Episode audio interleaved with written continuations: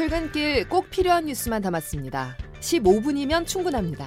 CBS 김덕기의 아침 뉴스가 전해드리는 뉴스 속속.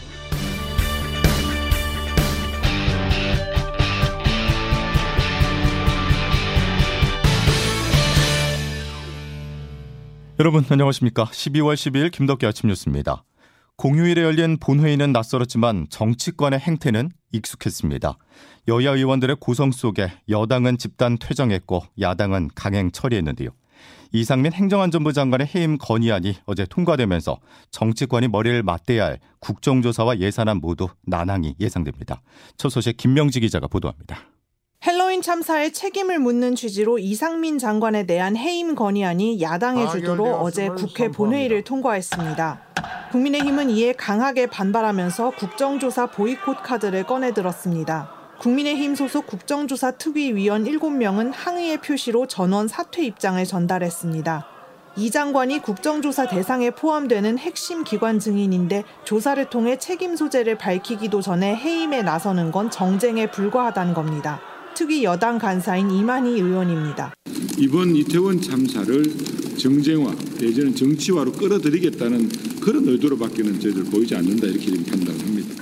여야가 이견을 좁히지 못하고 있는 예산안 처리도 국정조사의 발목을 잡고 있습니다. 여야는 앞서 국정조사에 합의하면서 조사 기간을 지난달 24일부터 45일간으로 정하고 현장 검증, 청문회 등 본조사 개시 시점을 내년도 예산안 처리 이후로 명시했습니다. 하지만 예산안 난항이 이어지면서 본조사 전에만 이미 18일이 소요됐습니다. 민주당은 국민의힘이 불참하더라도 야당 단독으로 국정조사를 강행한다는 방침인데 결국 반쪽짜리 활동이 불가피할 것으로 보입니다. CBS 뉴스 김명지입니다. 해임건행 처리 당리당략 규탄한다! 규탄한다! 규탄한다! 존경하는 민주당 의원 여러분 참사의 원인을 밝히고 책임질 사람 있으면 책임지겠다고 하는 것이 국정조사의 뜻이 아닙니까? 그런데 왜 조사도 하기 전에 행안부 장관부터 해임을 내야 됩니까? 이상민 행정안전부 장관은 재난과 안전관리의 총 책임자로서 사전 안전관리 대책을 면밀하게 수립하고 집행하도록 해야 한다는 법률을 위반한 것입니다.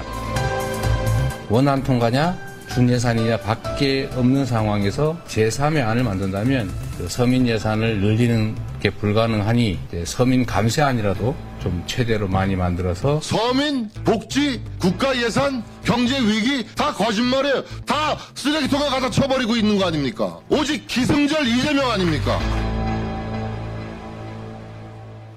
역사를 봐도 정치의 실패는 언제나 가혹한 대가가 뒤따랐습니다. 특히 국민, 서민에게 큰 고통을 안겼는데요. 여야의 극심한 갈등 속에 내년도 예산안 처리 시한이 이번 목요일로 다가왔습니다. 그 어느 때보다 위기라는 경제를 살리기 위해서 639조 원에 달하는 예산안이 통과되고 연초부터 필요한 곳에 집행이 이루어져야 할 텐데요.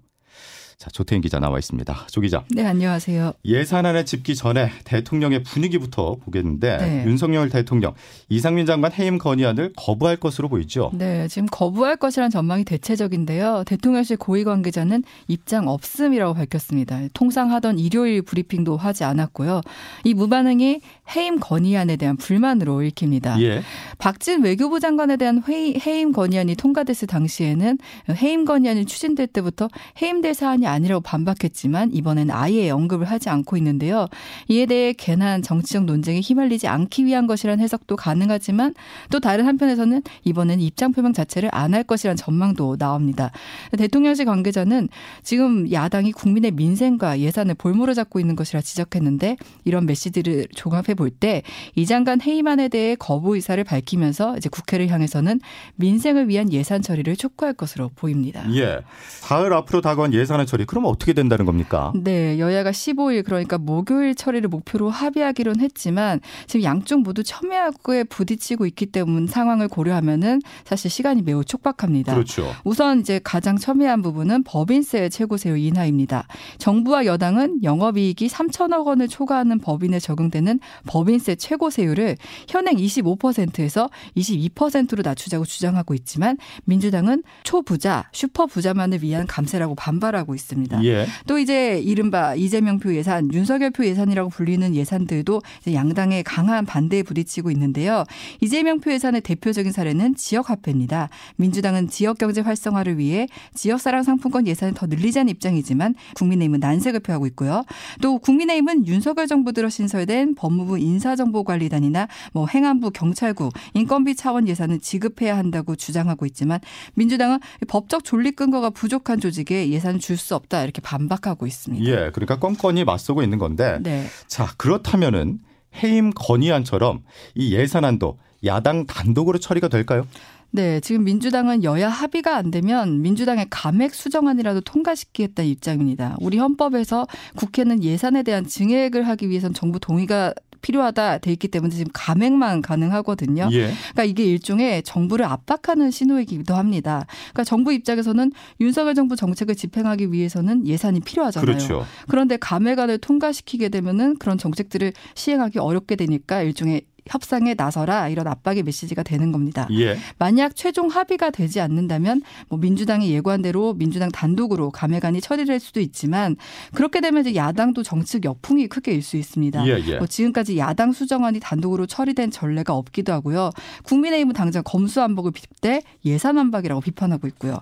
정말 최악의 상황에서 준예산 상태로 갈 수도 있지만 이런 극한 상황에 이른다는 건 여야 모두 부담이 될 수밖에 없기 때문에 그 전에 어떻게든 여야 합의는 이루어져 야 할 것으로 보입니다. 예. 여기까지 정리하겠습니다. 조태임 기자였습니다.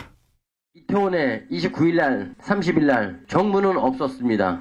어른들의 무관심과 수수방관 방치로 인해 너희들 158명의 꽃다운 20대 청춘들의 억울한 희생이 헛되지 않게 억울함과 한을 풀어주기 위해 끝까지 노력할게. 정부의 정확한 책임 규명과 사과를 요구하는 헬로윈 참사 희생자 유족들의 목소리 함께 하셨는데요. 경찰의 수사 상황은 어떨까요? 이임재 전 서울 용산경찰서장의 신병 확보에 실패하면서 윗선 수사는 아직 먼 얘기입니다. 경찰청 특별수사본부는 어제 이임재 전 서장을 다시 불러서 조사했습니다. 성수대교 붕괴 사고 등 판결에서 나온 과실범의 공동 정범 법리 구성에 주력하는 모습입니다. 보도에 서민선 기자입니다. 헬로윈 참사 특별수사본부는 어제 오전 이임재 전 용산경찰서장을 불러 조사했습니다. 지난 5일 한 차례 구속영장이 기각된 후 6일 만에 소환한 겁니다. 특수본은 이번 조사에서 이전 서장이 참사 당일 현장에 도착한 시간을 허위로 기재한 혐의에 대해 집중 추구한 것으로 전해졌습니다. 지난 영장 신청 시엔 과실치사상 혐의만 적용했지만 이번엔 추가 혐의까지 적용하는 등 사활을 건 모양새입니다. 또다시 영장이 기각된다면 수사 동력 자체가 타격받을 수 있다는 위기의식이 반영된 것으로 풀이됩니다. 특수본은 과실치사상 혐의의 공동정범에 대한 법리 검토도 진행하고 있습니다. 누구의 단독 과실이 아닌 경찰, 구청, 소방 등 여러 기관의 과실이 중첩돼 참사가 발생했다고 보는 겁니다. 과거 성수대교나 삼풍백화점 붕괴 사건에서도 이 개념이 받아들여져 10여 명이 처벌받았습니다. 참사 발생 40여일이 지났지만 윗선으로는 전혀 수사가 확대되지 못하고 있는 상황이라 이전 서장 구속 여부가 분수령이 될 것이란 전망이 나옵니다. CBS 뉴스 서민선입니다. 전국 대학 교수들이 올해를 정리하는 대표 사자성어를 선정해서 발표했습니다. 정치권에 전곡을 찔렀다는 평가가 나오는데요. 이 내용은 양승진 기자가 보도합니다. 교수신문은 전국 대학 교수 935명을 대상으로 설문조사한 결과 과이 불개가 50.9%의 표를 얻어 1위를 차지했다고 밝혔습니다. 과이 불개는 논어의 위령 공편에 잘못하고도 고치지 않는 것, 이것을 잘못이라 한다는 뜻으로 처음 나옵니다. 박현모 이호주대 교수는 과이 불개를 추천한 이유에 대해 우리나라 지도층 인사들의 정형화된 언행을 이 말이 잘 보여주기 때문이라고 밝혔습니다. 여당 야당 할 것 없이 잘못이 드러나면 이전 정부는 더 잘못했다. 혹은 야당 탄압이라고 말하고 도무지 고칠 생각을 하지 않는다고 박 교수는 말했습니다. 교수신문은 교수 12명으로 구성된 추천위원단에서 22개의 사자성어를 뽑은 뒤 예비심사단 회의를 거쳐 상위 5개를 선정했습니다. 이후 지난달 23일부터 30일까지 이메일 조사를 통해 1위부터 5위까지의 사자성어를 최종 결정했습니다. 지난해는 도둑 잡을 사람이 도둑과 한패가 됐다는 뜻의 묘소 동처, 2년 전엔 내로남부를 뜻하는 아시타비가 올해의 사자성어로 뽑힌 바 있습니다. CBS 뉴스 양순일입니다. 봉쇄일변도인 잘못을 고치기 위해서 중국 정부가 위드 코로나를 택했지만 혼란과 우려는 가라앉지 않고 있습니다. 이번엔 급격한 감염자 확산 공포가 퍼지고 있는데요. 그 불똥은 북한에도 튀었습니다. 장규석 기자입니다. 트위터에 올라온 한 영상입니다. 중국 랴오닝성의 한 약국 앞에 줄을 선 사람들이 다툼을 벌입니다. 급기야 한 사람이 밀려 계단 아래로 쓰러집니다. 베이징에서도 세냥에서도 약국에 약이 동났다는 소식이 SNS를 타고 빠르게 퍼지고 있습니다. 중국이 유전자 증폭 PCR 검사 최소화 등을 골자로 하는 10개 방역 완화 조치를 내놓은 지 닷새가 지났습니다. 신규 감염자 수도 어제 기준 1,815명으로 지난달 27일 4만 명 가까이 치솟았던 것에 비해 4분의 1 가까이 줄었습니다. 하지만 대다수 중국인들은 바깥 출입을 삼가고 있습니다. 감염자 수가 줄어든 것은 PCR 검사를 줄였기 때문이지 코로나 바이러스는 외려 더 빠르게 퍼지고 있다고 판단하기 때문입니다. 불안한 시민들은 해열제 사재기에 나섰고 조금만 증상이 있어도 병원으로 달려가고 있다고 외신들은 전하고 있습니다. 그러다 보니 의료 시스템은 오히려 중증 환자에 대응할 여력이 급격히 줄어들어 사망자가 급증할 수 있다는 걱정도 나오고 있습니다. 한편 중국이 방역을 완화하자 북한도 비상이 걸렸습니다. 백신이나 치료제를 제대로 확보하지 못한 상황에서 중국발 코로나가 유입되면 걷잡을 수 없이 퍼질 수 있기 때문입니다. 북중 접경 지역인 단둥의 대북 무역상들은 최근 북한으로부터 해열제와 진통제, 코로나 치료제를 구해달라는 요청을 많이 받고 있다고 전했습니다. CBS 뉴스 장규석입니다. 신라 마스크 해제 시점을 저울질하고 있는 국내 상황을 보면 코로나19 신규 확진자가 증가하고 있습니다. 여기에 독감 의심 환자는 매주 최고치를 경신하면서 이른바 트윈데믹 현상이 나타나고 있는데요. 정부는 백신 추가 접종률을 높이기 위해서 오늘부터 12세 이상 청소년도 오미크론 변이 바이러스에 대응하는 개량 백신을 맞을 수 있다고 밝혔습니다. 방역 당국은 청소년이 오미크론 변이에 최대 5배 더 많이 걸린다면서 접종에 적극 참여해 줄 것을 당부했습니다.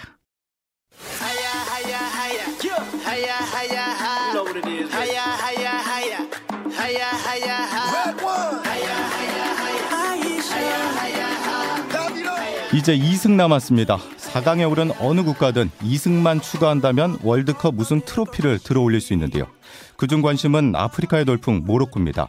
조별리그에서 벨기에를 꺾은 데 이어서 스페인, 포르투갈 등 유럽의 강호들을 차례로 제압하면서 준결승까지 올랐습니다. 모로코 돌풍의 비결은 무엇인지 장성주 기자가 분석했습니다. 모로코는 카타르 월드컵에서 복수의 화신으로 떠올랐습니다. 2018 러시아 월드컵 조별리그에서 스페인과 포르투갈에 패해 16강 진출에 실패했는데요. 카타르 월드컵에서는 조별리그를 1위로 통과한 뒤 16강에서 스페인, 8강에서 포르투갈을 차례로 꺾으며 통쾌한 복수를 냈습니다. 이제 4강 상대는 프랑스. 모로코는 제국주의 시대 프랑스령과 스페인령으로 찢어져 44년 동안 식민지로 수탈당한 역사가 있습니다. 그야말로 복수의 결전. 모로코 선수들을 승리로 이끈 원동력은 이민자 가정의 끈끈한 가족애가 있습니다. 대표팀 선수 26명 중 14명이 이민자 가정 출신으로 월드컵에 출전한 나라 중 자국에서 태어나지 않은 비율이 가장 높은데요. 프랑스 이민 가정 출신인 왈리드 라크라키 감독은 카타르의 선수들의 가족을 모두 초청했습니다. 고된 이민 생활의 차별과 경제적 어려움 속에서도 선수들은 모로코 국적을 선택하며 뜨거운 애국심을 보여줬고 그런 아들을 자랑스러워하는 부모님과 함께하며 하나의 팀으로 뭉치게 됐습니다. CBS 뉴스 장성주입니다. 김덕기 아침 뉴스 여러분 함께하고 계십니다. 이제 기상청 연결해서 자세한 날씨 알아보겠습니다. 김수진 기상 리포터. 네, 기상청입니다. 예, 황사 발언 소식이 있던데 어떻습니까?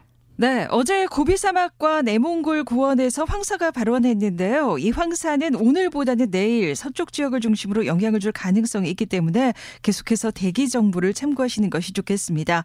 그리고 오늘은 황사보다 눈비 소식에 귀를 기울이셔야겠는데요. 일단 아침까지는 영남 동해안을 중심으로 비가 좀 더 이어지는 곳 있겠고 제주도는 오늘 오전부터 오후 사이, 그밖에 중부와 전북 영남 지역은 오늘 오후부터 밤 사이에 비나 눈이 내리는 곳 있겠습니다. 특히 눈이 내리는 지역에서 지역에서는 짧은 시간 동안 강한 눈이 쏟아질 가능성이 있어서 퇴근길 교통안전에 각별히 유의하셔야겠는데요. 경기 북동부와 강원 영서에 1에서 5cm, 충북과 전북 북동부, 경북 북서 내륙에 1cm 안팎의 눈이 쌓이는 곳이 있겠습니다. 낮 최고 기온은 오늘 서울과 원주 5도, 대전 6도, 광주 7도, 대구 9도의 분포로 어제보다는 좀 더 낮을 것으로 보입니다만 평년 수준을 유지하겠고요. 내일 또다시 전국 곳곳에 눈비가 내릴 것으로 전망됩니다. 특히 내일은 오늘보다 내리는 눈의 양이 좀 더 많을 것으로 보이고요. 특히 수요일 아침에 서울이 영하 10도까지 떨어지는 등 또 한 번 매서운 강추위가 들이닥치겠습니다. 지금까지 날씨였습니다. 자, 월요일 김덕기 아침 뉴스는 여기까지입니다. 내일 다시 뵙죠. 고맙습니다.